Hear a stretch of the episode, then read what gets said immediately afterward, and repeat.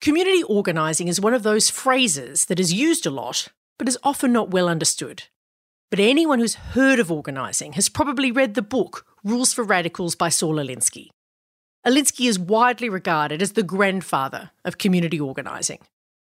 In 1940, he established the Industrial Areas Foundation to expand the organising work he began in the back of the yards neighbourhoods in Chicago. That network has extended and expanded across the world, Few people have lived that journey, but today we are having a chat with one of them. Today we are speaking to the former co director of the Industrial Areas Foundation, Ernie Cortes. Ernie trained with Alinsky and he worked with Ed Chambers and the 1970s IAF team to strengthen the IAF after Alinsky's death. He founded the West Southwest network of broad based organisations, beginning with COPS in San Antonio which has expanded to at least 29 organisations across the region. Ernie has won a MacArthur Genius Award for his efforts. He continues to work as a mentor and acts as a special advisor to the West Southwest IAF.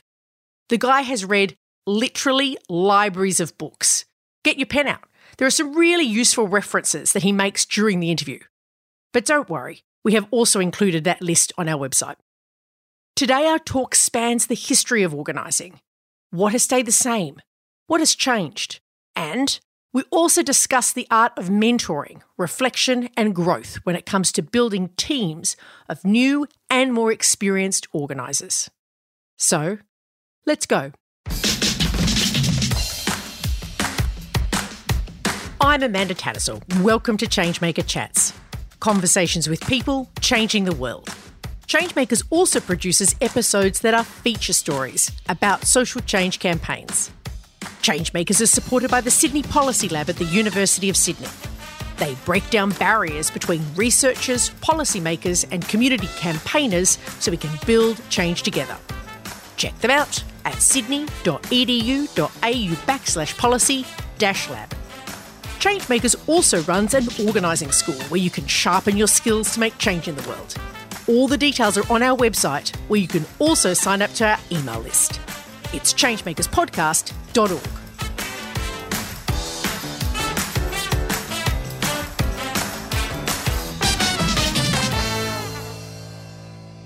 Ernie Cortes, it is an absolute joy to have you on the Changemakers today. Welcome to Changemaker Chats. Thank you. Glad to be here. Excellent. And I, I want to begin. You're pretty well known as an organiser. Indeed, you're probably one of the biggest names in community organising in the United States. We know that there's lots of different ways to change the world, but can you tell our audience a little bit about what is distinctive about the method of an organiser? Oh, that's a toughie. Um, because the best organisers are eclectic. They draw from different traditions, different experiences, different situations. So if I would say to be really good at this work, you got to be got to understand labor organizing, political organizing. You have to understand how to develop a, an enterprise, how to think like a businessman. You got to understand how to think like a detective, think like a doctor. Uh, uh, one of the there's a woman who's written a book. Can't remember her name now, unfortunately. Getting a senior moment. Uh, on Sherlock Holmes. Okay, and she goes through Study in Scarlet. Okay, and the ways the, the different ways in which Sherlock Holmes approaches a crime scene versus a Scotland Yard detective Strad. He looks at the ground, sees sees the carriage tracks. You know, looks at you know the fact that the carriage tracks are much heavier going to the to the crime scene than away from the crime. Anyway, so he's attentive. Okay, to all the particulars and makes those kind of connections. So a really good organizer has that kind of disposition of a detective. I learned early on that you have to also think like a really good investigative reporter. So we used to read all the President's Men, Woodward and Bernstein's book on Watergate, and you know the kind of detective work that they did in order to get at you know where the where the where the where the decisions were, where the money was going, et cetera. So there is all this, and you have to understand you know how people think and how people learn and how people grow and so there has to be a little bit of understanding of brain science and and and uh, you know adult education So a really good organizer is draws from uh, you know a lot of different perspectives: literature, art, uh, music. I'm going on and on here, so forgive me. But we w- would do an organizers retreat, and I'd ask the organizers to bring a poem, or a painting, or, or a short story, which kind of helped them grasp where they were. Okay, and you know I used to love paintings by Diego Rivera or Jose Clemente Orozco, the Mexican muralist, but I also love Tennyson's Ulysses. And so, the, you know, these, or, you know, The Wasteland by Eliot. So you can talk about, you know, different dimensions of literature kind of helping to shape your perspective uh, in this work. What it really comes down to is paying attention to people and really watching and and Christine Stephens, who was one of the greatest organizers I've ever dealt with, used to always focus when she was teaching people how to do an individual meeting. She said, "Look at the person, watch them. You know, watch what they're doing with their legs, their body, their arms, etc. Look, pay attention to the person." Okay. And whenever she would do critique a young organizer learning how to do an individual meeting, so that kind of embodies what I think is, is, is, is requisite for a really good organizer. You're sort of describing what we need to be in life. It almost feels like the, the, the way of being for a good organizer is the way of a good life as well. I would hope so. In fact, you know, one of the things I've learned is that you can't search for meaning. You can, but what you can do is create meaningful work. And in the process of being obsessive and being insistent and consistent about meaningful work, meaning will emerge. And so part of the question is how do we create situations which are conducive to meaningful work? So this is a good segue. So, Ernie, I'm interested in knowing how you found this kind of meaningful work and why organising all the way back, all the way back at the start of your career, why this kind of work, this curious, attentive, Sherlock Holmesian style of work, um, was of interest to you. Where did that come from for you? It's hard to say. You know, I'm sure that my mother and my father had something to do with it. My aunts and my uncles. Uh, one of my cousins, uh, uh, Selena Francis Rios was her maiden name, but Selena Mullen uh, is her married name now. She was telling Christine Stephens that when we were young, we went to a swimming pool in the 50s in San Antonio, and uh, my cousin from uh, Mexico City, Maria Cristina, was with us, and her skin color is the color of this hat, black, ebony. In fact, my her brother Ramon, his nickname was Negro, which means black in Spanish. So uh, we're going to go go swimming. We'd go swimming every every day in the summertime, and the lady at the pool said that she can't come in because they had segregated the pools the fifties. And I said, "What do you mean she can't come in? She's my cousin. We're, she's, we're all, we, we swim here all the time. We're coming." In. And she said, "No, she can't come in." And my my cousin Selena said, "You know," she started screaming and hollering, "Ernie, they don't want us. Let's go home." And I said, "No, no, call your mother. Tell her we're we're not leaving. We're staying here." So we stayed there, and I insisted that we, you know, that if she couldn't go in, we were we weren't going to go in, and if we weren't going to go in, no one was going to go in. We're going to not let anybody in. So they let us in. Ha! Wow. I was not expecting that to be the result. so that was my first big action. Yeah. Fighter while young. How old are you? How old am I now, or how old was I then? No, no, not now. Then, then when you well, when you stage your action, twelve. Wow. And she's, you know, my cousin Selena describes I would puff up like a like a frog. well, you had to be intimidating in some form. anyway, but growing up, you know, in San Antonio and um, going to college at a place called Texas A&M, which was very racist, very segregated at the time, and uh, having to deal with, you know, just incredibly stupid arguments about segregation just infuriated me. So I don't know. It's just when I started studying economics, started studying a little bit about inequality and income. I went back to my hometown, and looked around, and felt like maybe I got to do something there. And so, what did you decide to do? I mean, you could have done anything in San Antonio. Well, I first started with I was uh, I I did. I remember in 66, 1966, when I was still in, in school in graduate school, uh, I, I, got involved with the farm United Farm Workers and mm. ran farm workers boycott uh, uh, in Texas for a strike that didn't work. Then I This was during the Vietnam War, and so I didn't want to go back to graduate school. My father had died, and so a friend of mine was a minister at a church in Beaumont, East Texas. So I went to work for an African American church uh, and claimed that that was my alternative service to, you know, Yeah. and fought with the draft board for two years. And they finally gave up on me. But uh, so I worked for that. And then so I did as I worked as a as an organizer, very amateurish organizing, but anyway, trying to do community organizing in Beaumont. Uh, and then I went from there to Colorado and worked with the United Church of Christ in Colorado. And then I came back around a community development corporation in San Antonio and did economic development and housing and work manpower training and stuff like that. And, and, but still kept my hand in political organizing. But I felt that that was not enough, and, and I'd always been reading about the, the IAF when I worked for the farm workers. Uh, I, I worked with a guy named Gilbert Padilla, who was the uh, Secretary Treasurer of the United Farm Workers, and he taught me about Fred Ross and Linsky organizing, and so I decided that's what I wanted to do. So after doing the community development work for three years, I decided by 1971 I got on a plane to Chicago and met with Ed Chambers. In 1972, I was do- doing a, a tryout in Milwaukee, Wisconsin, and then Lake County, Indiana, and then I went back to San Antonio to start the organizing uh, in, in San Antonio, which became the COPS organization. Yeah, and we're going to come back to some of these stages, but I want to ask one more question before we move into the how you've done organising because you haven't shifted since nine, you know 1971. You have been an organiser, which means that you've got an extraordinary set of stories to share with us.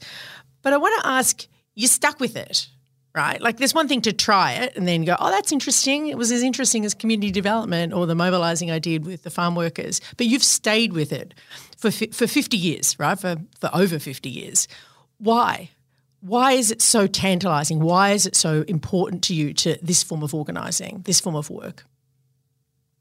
Well, as you said, up to now, and hopefully in, in the future, there's a lot of meaning that I get out of this work. Talk to me about that meaning. What is it that organising, you know, how, how does it fuel you? Well, first of all, I have, I have uh, for all kinds of reasons, I have a lot of anger. According to the scriptures, anger is rooted in grief, sorrow. Uh, Nehemiah, when he comes back to Jerusalem, grieves what he sees the desolation, the destruction, the scattered, the fact that the people are scattered. So he and Ezra come together and begin to build, to teach people how to organize. So properly understood, you know, really good organizers uh, have a are, have a cauldron of anger, which is rooted in grief, grief for loss of potential, uh, for all kinds of things that I went underwent personally, and when I was growing up, you know, seeing people I cared about mistreated, looked down upon, humiliated. My again, my cousin Selena used to tell me that I used to. I had, I had a sister who was invalid, and my friends would come over, they would make fun of her. And uh, my cousin told me, told a friend of mine that uh, I used to get a, I used to lose a lot of friends because I get angry with them and fight with them over that. Anyway, so that properly understood, the the organizer is able to translate his grief, her grief, her sorrow, into constructive action. Uh, now that requires the capacity to take that pain that that Brueggemann, Walter Brueggemann talks about. You know, the, in his book Hope Within History, the necessity of taking your private pain and your inchoate pain and translating that into something which is public and coherent. And for me, that has brought incredible meaning, joy. Uh, as I told people once, I read all the stories in the scripture and I believed them and they were important to me. So trying to connect them to what was going on growing up, what was going uh, going on, going on in San Antonio made, made was important to me. So anyway, I hope I'm being clear. And you know, the work has given me an opportunity to be curious, to be imaginative in ways that I would have never thought of, to be curious about people that I would have never thought of. And the idea that I have permission to have meaningful and interesting conversations well, I mean, yesterday I had Monday, rather, excuse me.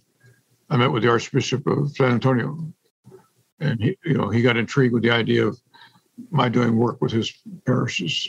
Uh, I met with uh, potential organizers, and the idea of mentoring them and enabling them to grow and develop was joyful, and made me want to read some stuff about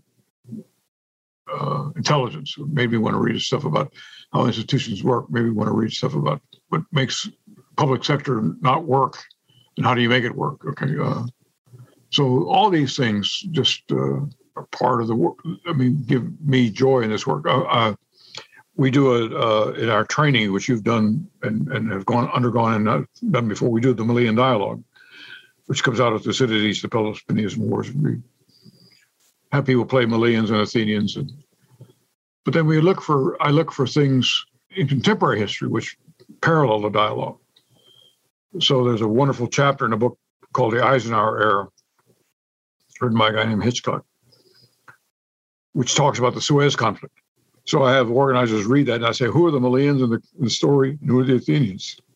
And the Melians are the, the British and the French because they think they can get away with you know, this plot to overthrow Nasser. Okay okay, with the Israelis and the Athenians, Eisenhower is the Athenian in this particular case because he stops them cold. And they have they haven't thought through carefully the end game in this whole the Suez crisis, okay, in 56 over the canal. And so anyway, so that so there's, there's another book written called The Island at the Center of the World, which talks about the negotiations that take place between the British and Peter Stuyvesant, who is the equivalent of the mayor of New Amsterdam. And Peter Stuyvesant wants a theocratic state like, like ironically, like is in New England. But the people of New Amsterdam, they want a much more pluralistic, much more open society. So they go, they go around Peter Stuyvesant and negotiate with the Duke of York, and New Amsterdam becomes New York. And Peter Stuyvesant's own son is part of the deal, the group that makes the deal with him. Anyway, so th- that's another example. Peter Stuyvesant is the Melian. He's rigid. He's ideological. He uh, won't negotiate with anybody. Okay. So we go through different historical. I look for different historical examples of people operating like Melians, ideological, rigid, and operating like Athenians. Okay. Nelson Mandela is a great Athenian. He's willing to fold in okay, the, the Afrikaners, okay, make them feel like they're a part. So we have organizers read playing a book called Playing the Enemy, which was now been renamed Invictus after the movie, which talks about uh, Mandela's negotiation with the Afrikaners and making wearing the soccer uniforms, which were so dear to the to the white South Africans, etc. Anyway, so the, these examples in history, whether it's Mandela or, or uh, Angela Merkel uh, or uh, uh Abraham Lincoln, who operate like Athenians and just looking for examples of people who are willing to exercise power judiciously and carefully and, and, and, and with discipline, imagination.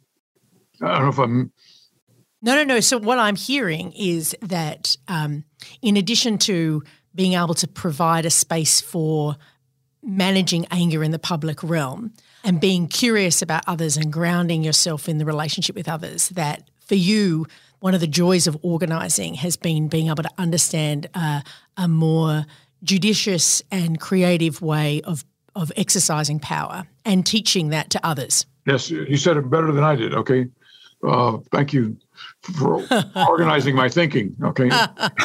well, we're in conversation, mate. That's how it works. but yes, so, that's uh, exactly right. Teaching people how to both acquire power, sustain power, and maintain power in creative and judicious and interesting ways. Okay, which demonstrate a tenacity, demonstrate a really strong ego such that you are willing to be inclusive. Yeah with, power with, the powerful phrase.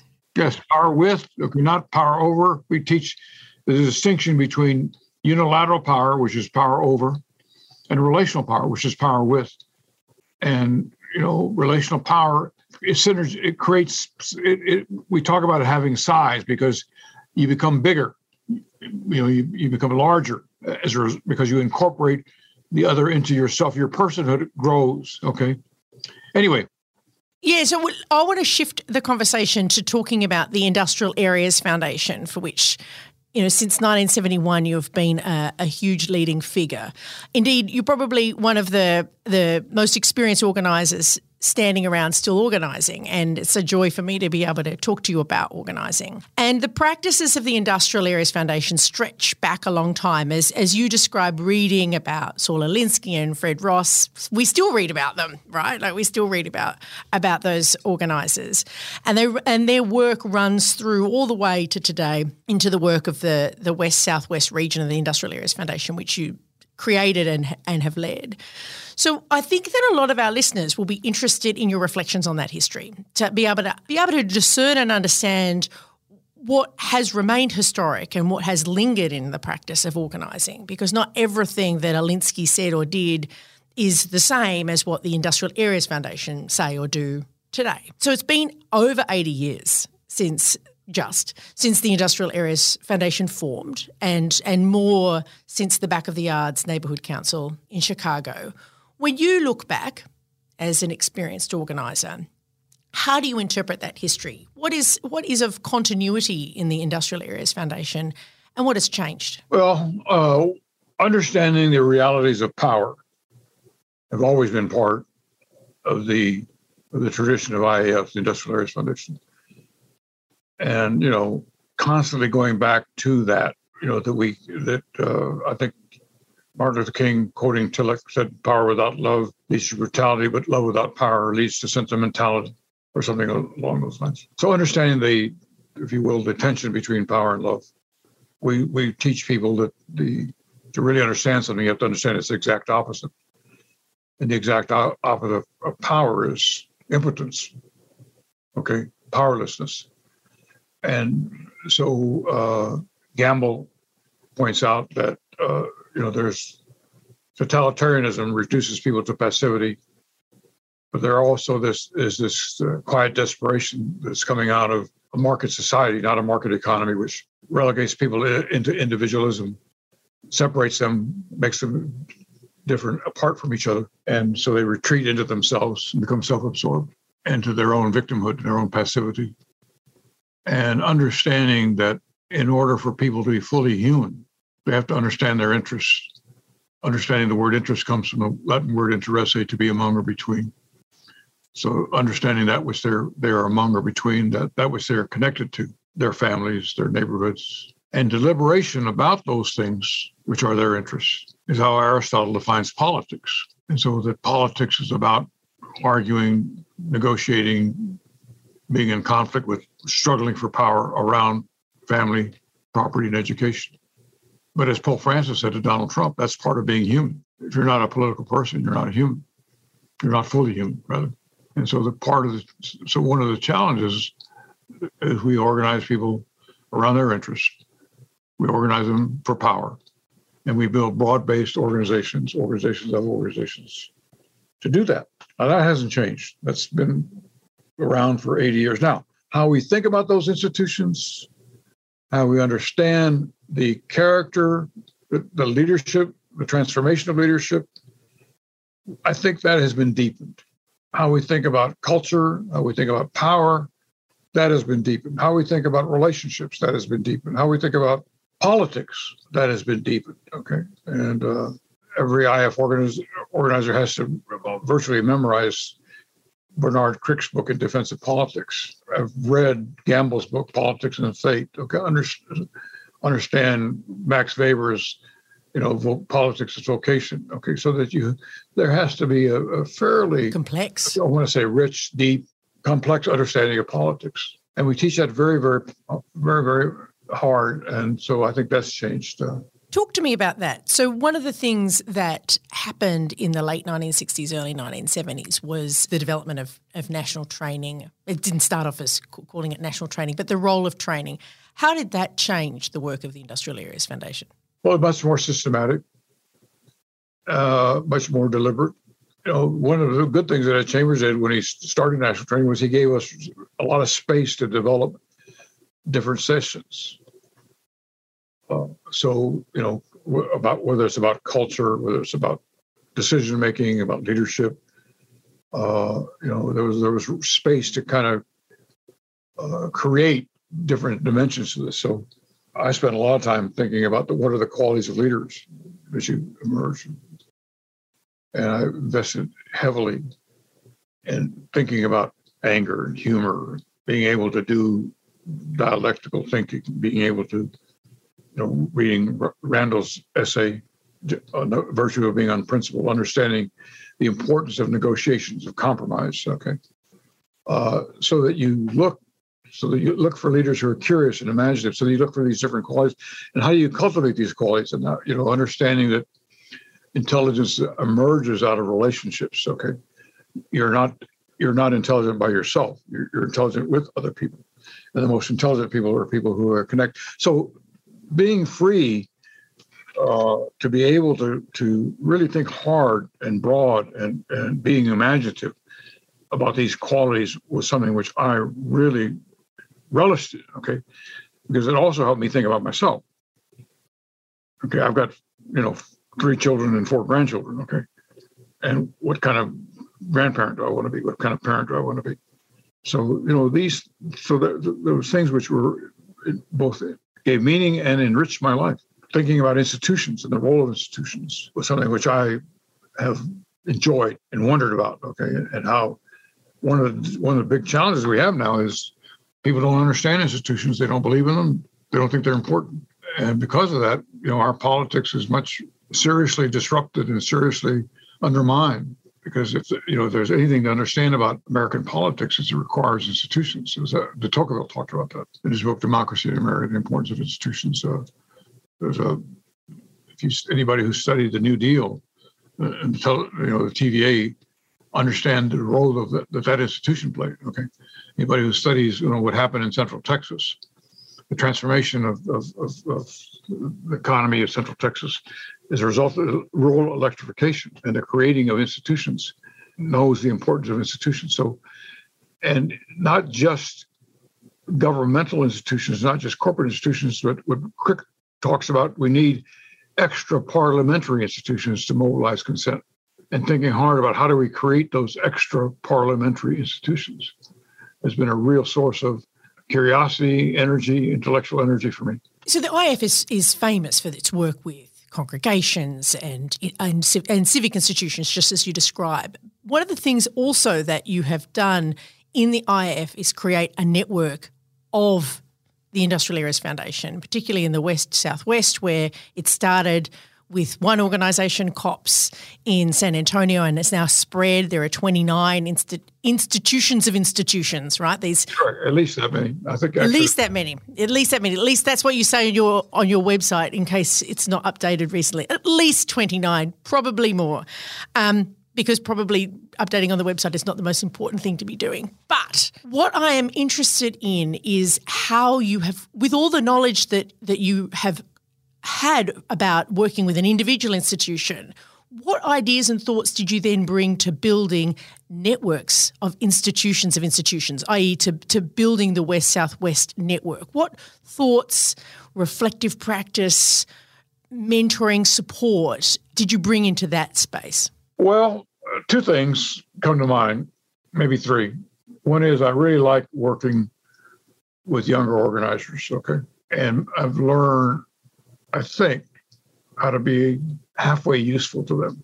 I, I keep telling them, I will stay in this work as long as my health is okay, as long as I'm creating some value added, I'm useful to you.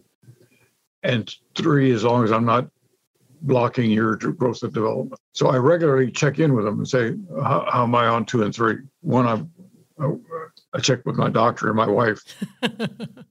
on my health, okay, mental and psychological and physical. But, uh, but so the question for me is, you know, how is this conversation useful to you? How is it interesting?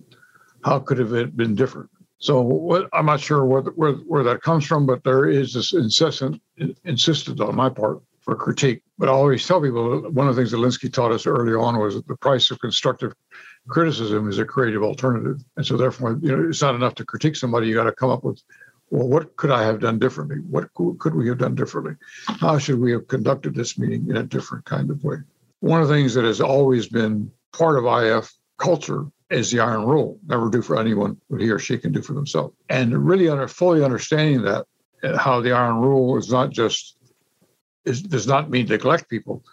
It means think of creative ways to enable them to grow and develop, but give them the space to learn from their experience, give them the space to make mistakes, to learn how to have the sense of humor that, you know, maybe you could do it better yourself, but then that doesn't help anybody grow and develop. Okay. So toward that end, uh, I've tried to help organizers learn how to be curious, imaginative, thoughtful, how to dig deep into these institutions.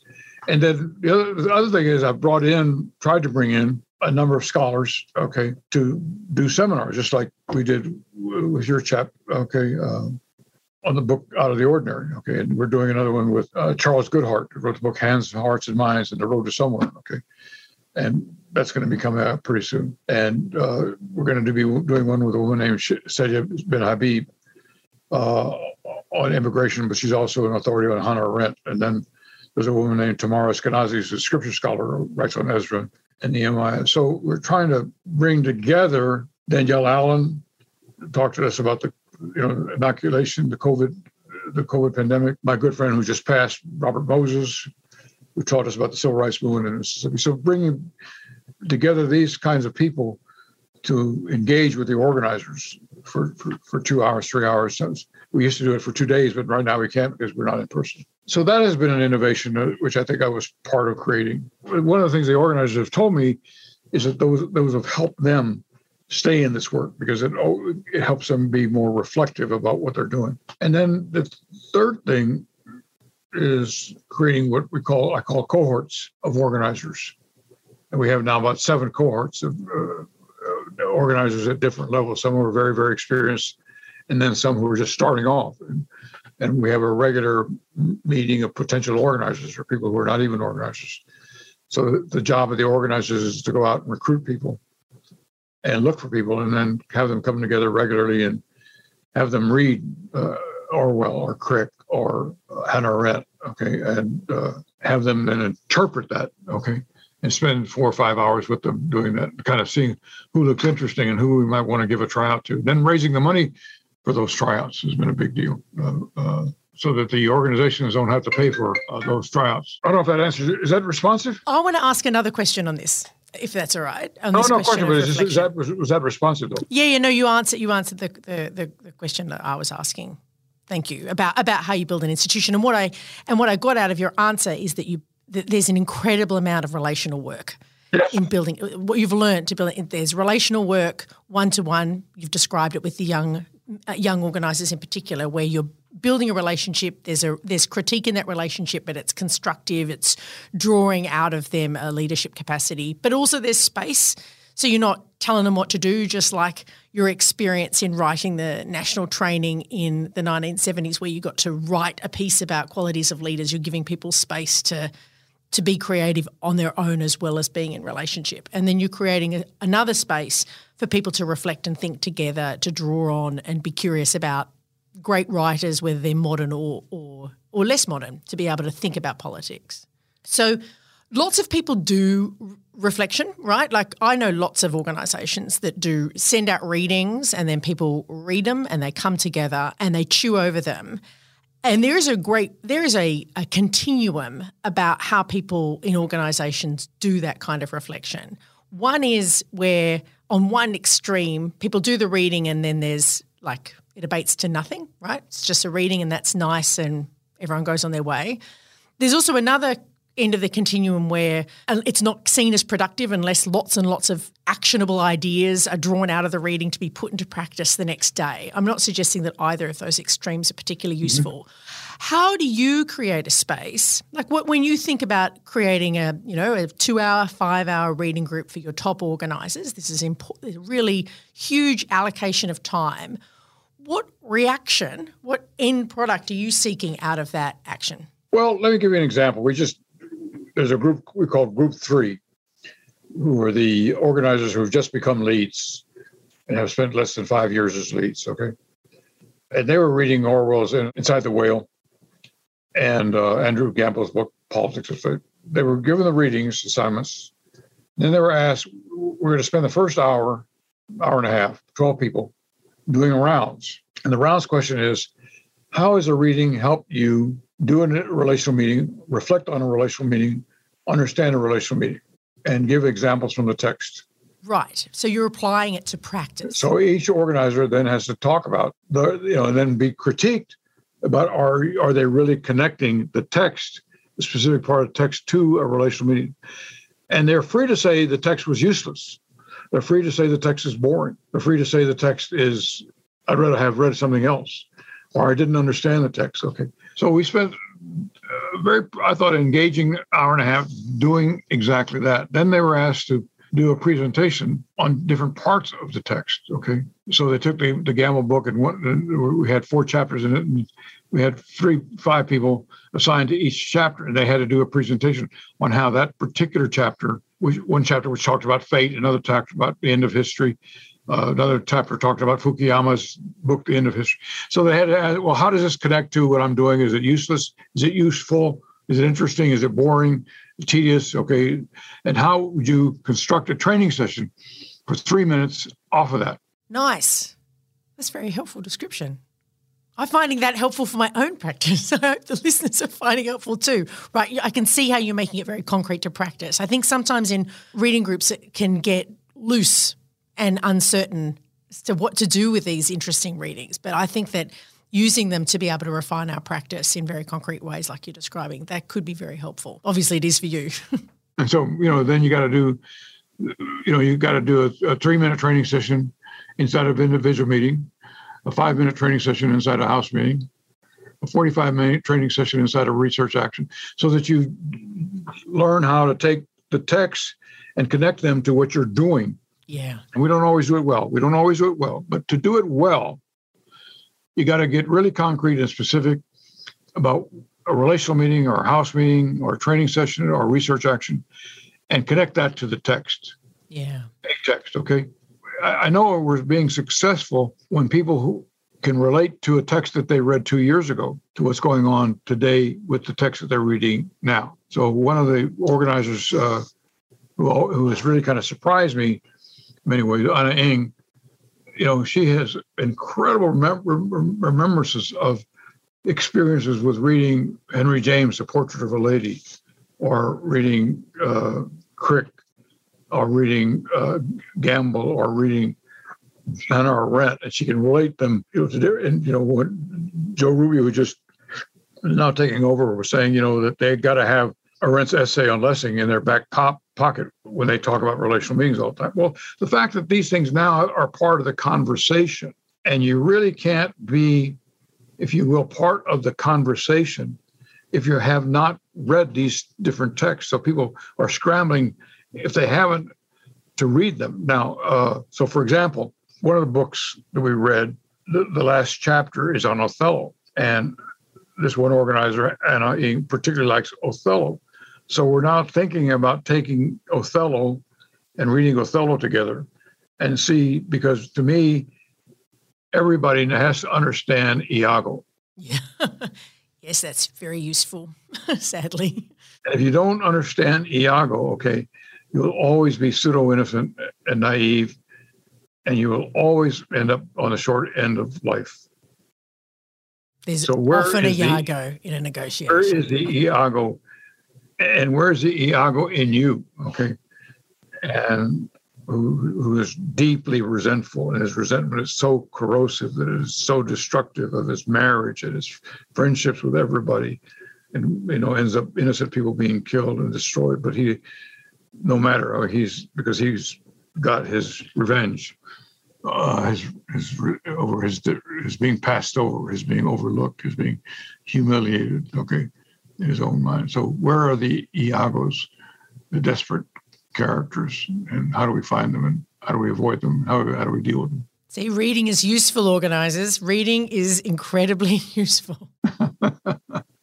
so, anyway, so we're, I'm, I'm always looking for characters in literature and, and ideas in philosophy, notions in psychology, historical experiences whether it's Cesar Chavez or Martin King or Bob Moses or Ella Baker. It's important for people to know who Ella Baker was. Okay. She taught Bob Moses about organizing. She taught at the Highlander Institute. She taught Rosa Parks. She taught the SNCC workers. It's important for people to know who Diane Nash is. Okay.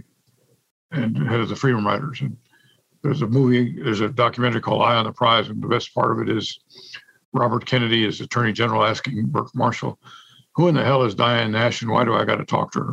That's what we all need. so the idea that the attorney general feels like he's got to talk to this woman that he thought was a nobody, to me, that's that's what organizing is about. Okay, how do you how do you make people seem ordinary? How do you get power people to recognize that they're not ordinary; they're extraordinary people? So I want to jump to now.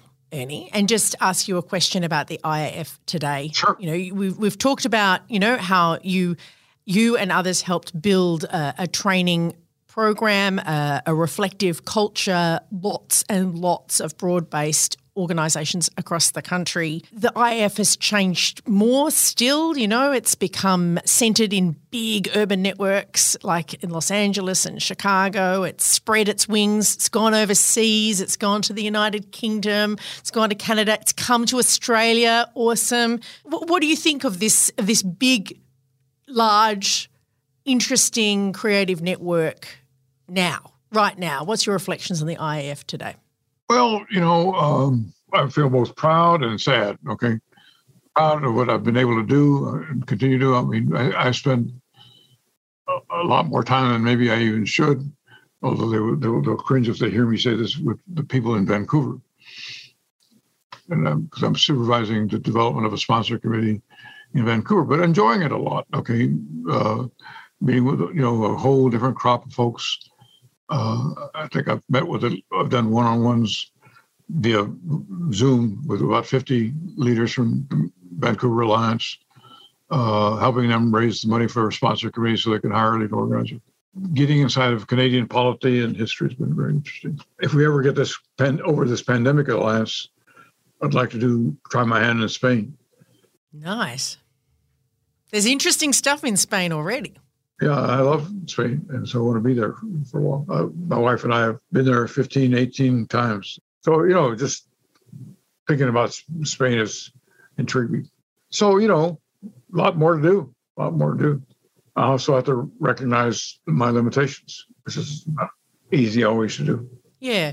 You know, we can always think about the alternate alternate life lived, but actually the one that you're living right now is also not so bad. Hey. Yeah. So I'm enjoying. I must say, I'm, I, I think a lot about what I could have done differently, but I mostly enjoy what I'm doing now. And so, just final question: If you were to reflect on the greatest gift that you have have received from your time as an organizer, what would it be? It's hard to say. Uh, there have been so many poignant moments. I think of three people, maybe four. There's a woman named Irene Gonzalez. When I was in Houston organizing, she lived in uh, East Chicago, Indiana, and that was my first experience as an organizer. Didn't have a sponsoring committee, didn't have any money. I just went in there and put something together. And she was the co-chair of that organization. And uh, she was a teacher's aide when I met her. She was an incredible leader. I really enjoyed working with her. And one day I got a call from another woman, name I will not mention, and she demanded that I immediately stop doing what I was doing, leave Houston, come back to East Chicago. Now that I've made my reputation in her mind, famous organizer, and help them rebuild it. And I must say, she got got to me a little bit. You know, I felt, you know, maybe maybe I shouldn't have left so soon. So I called Irene. What do you think about this? And she says, Ah, don't worry about crazy so and so. As far as I'm concerned, you're Abraham Lincoln. You freed the slaves. Now that was obviously hyperbolic, but it meant a lot to me then. It meant a lot to me then. And uh, when I was leaving COPS in San Antonio to go to Los Angeles, the president of the organization, Andres Sarabia, wanted to go out with me and just spend a whole evening with me. So we went to dinner and we went. So we go into this after hours place because he, he, he, doesn't want the evening to end, and it's after midnight. And there's this guy who's later going to run for city council. And I won't mention his name either, except to say his name was so and so and he's obviously drunk and just incredibly drunk. So he comes up to me and because he had known me before when I'd done some other things, he says, "You know, well, you did it, created a powerful organization." But then he looks at Andres Sarabia and says, when this guy leaves, cops will be through, be dead, be finished. Without him, you're nothing. And Sarabia says him, You don't know what you're talking about. We don't need Cortes anymore. He did a good job, but we don't need him anymore. He's going to go off and do some organize somewhere else. You have to deal with us.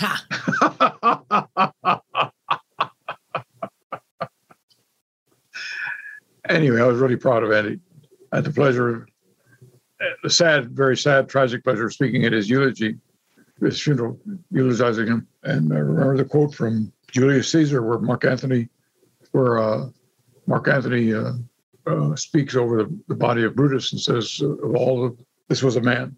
And the quote is much longer, but I, I can't recite it all. And you know what he was saying was, what I was saying was, Andy was a mensch. He was the kind of guy that you could always count on, always had your back. Alinsky used to say the difference between a liberal and a radical was the liberal heads for the door when the fight starts. And he never went to the door. He always was there backing you up on your either back of you or on your side, always with you. And of course, then Christine Stephens, who taught me more about humor than anybody else because she has such an incredible sense of humor. You could always recognize when I would get into my mad, she, she called it. Even calling it that was pretty audacious. she would say, you're, you're into your mad. And she would help me, you know, get the, get the space and the, the distance and the humor to, to get out of my mad and not take myself so seriously. But ultimately, my children, my family, were responsible for that. My daughter Alma, once when Christine and I were into this heated discussion, she was sitting in the back seat, and she says, "Blah blah blah blah blah blah blah blah blah blah." Cut straight through. so you know, uh, what can I say? This is up to now. It's been a very good life. Yeah. Or oh, what I hear is the gifts other people. Yeah. And one of the things that Christine taught me was that a really good organizer has to have the generosity of a teacher. And you're only as good as your capacity for being generous. And if you don't have that, you'll always be flawed, in which we all are.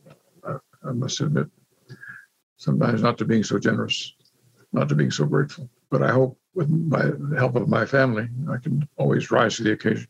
Ernie, it's been a pleasure having you on the podcast. We might do it again sometime, but thank you for sharing your uh, wisdom and experience of 80 years of the IAF and a life as an organiser with us. Thank you. Changemakers is hosted by me, Amanda Tattersall. Remember to subscribe to this podcast to catch all our episodes.